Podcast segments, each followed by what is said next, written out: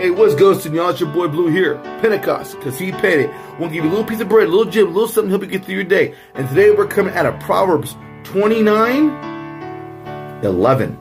Yeah, and it says this: a short-sighted fool always loses his temper and displays his anger, but a wise man uses self-control and holds it back.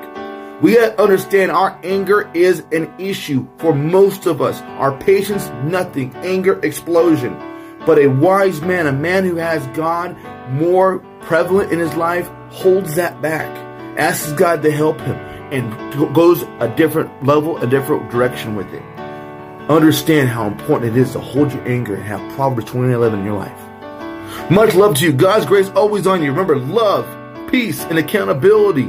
Be that person that displays the Holy Spirit mostly. And remember, Pentecost, because he paid it at all costs.